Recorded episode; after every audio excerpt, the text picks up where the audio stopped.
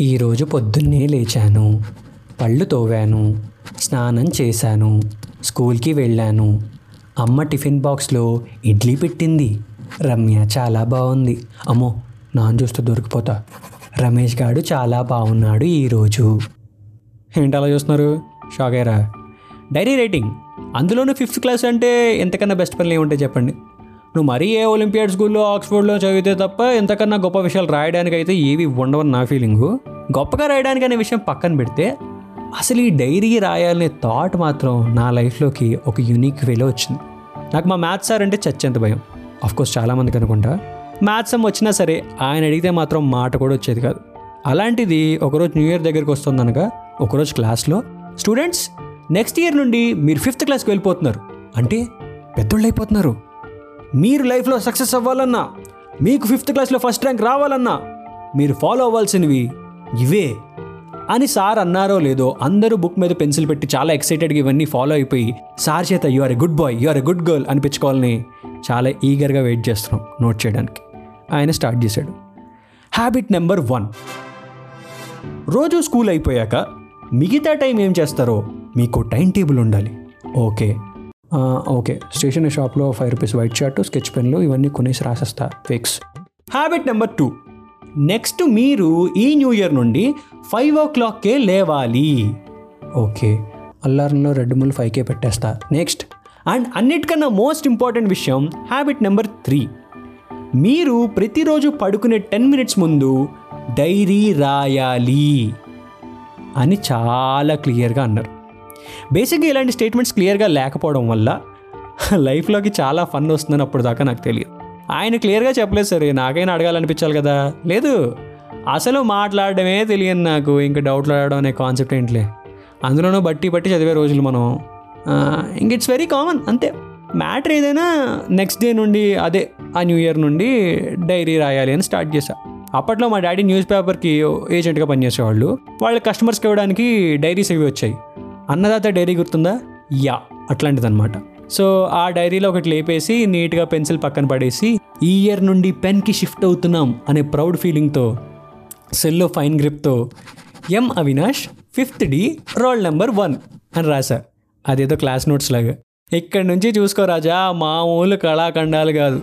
For example అవి ఎలా ఉంటాయంటే ఈరోజు డైరీ బెల్ కొట్టేశాక రిక్షాలో వస్తున్నప్పుడు రవిగాడు నాకు రిక్షాలో ప్లేస్ ఇవ్వలేదు. నాకు అది నచ్చలేదు. ఏదో ఒకటి చెయ్యాలి. కట్ చేస్తే నెక్స్ట్ డే రివెంజ్ డ్రామా. అది కూడా నోట్ చేశా. సక్సెస్ఫుల్గా రవిగాడి బుక్ మీద ఇంక్ వేసేసి మా బెంచ్లో నుండి వేరే బెంచ్కి షిఫ్ట్ చేయించేసాం మేడం మమ్మల్ని కొట్టింది. పర్లేదు. అయినా ఇంట్లో చెప్పలేదు.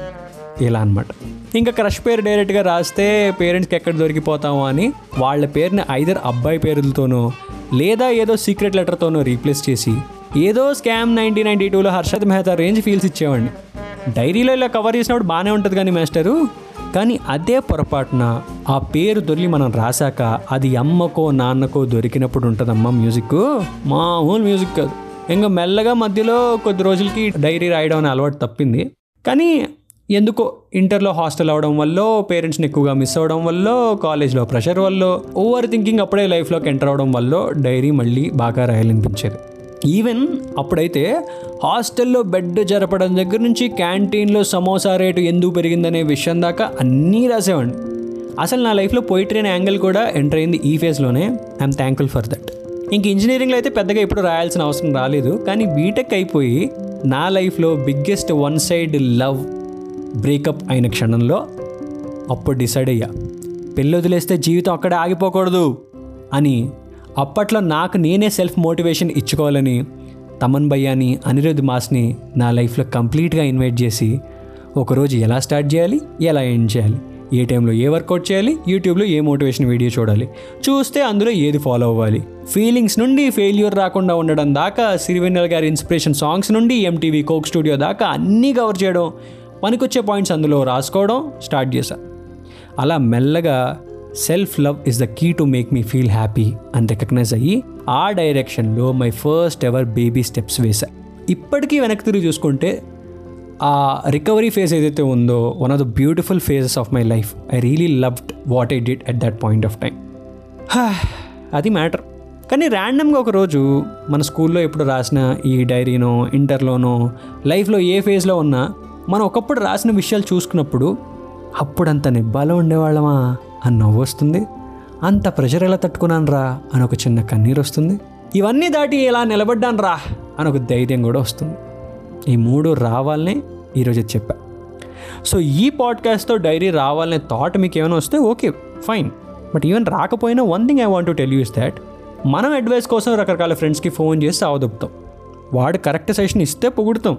లేదంటే బ్లేమ్ అంతా వాడి మీద దూసేస్తాం ఆ రచ్చంత ఎందుకు?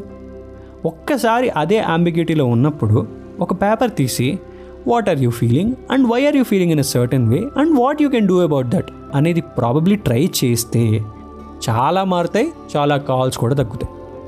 యాక్చువల్లీ బద్ధకంతో రాయంగానే రాస్తే చాలా విషయాలు చిన్నగా కనిపిస్తాయి సో మెల్లగా వ్యాక్సిన్స్ వేసుకుని లైఫ్ బ్యాక్ టు నార్మల్ అవుతున్న ఈ టైంలో so if you're need of a clarity better ask yourself first and then ask others అది మ్యాటర్ ఆన్ దాట్ నోట్ నీ లైఫ్లో డైరీ ఎవరికైనా దొరకడం కానీ అది స్టార్ట్ చేశాక వచ్చిన క్లారిటీ కానీ ఏదైనా share in the comments and also tag your friends who have this habit and meanwhile యూట్యూబ్లో చాయ్ బిస్కెట్ స్టోరీస్ అనే ఛానల్ని ఫాలో అవుతుండండి డాబా కథలు వింటూ ఉండండి.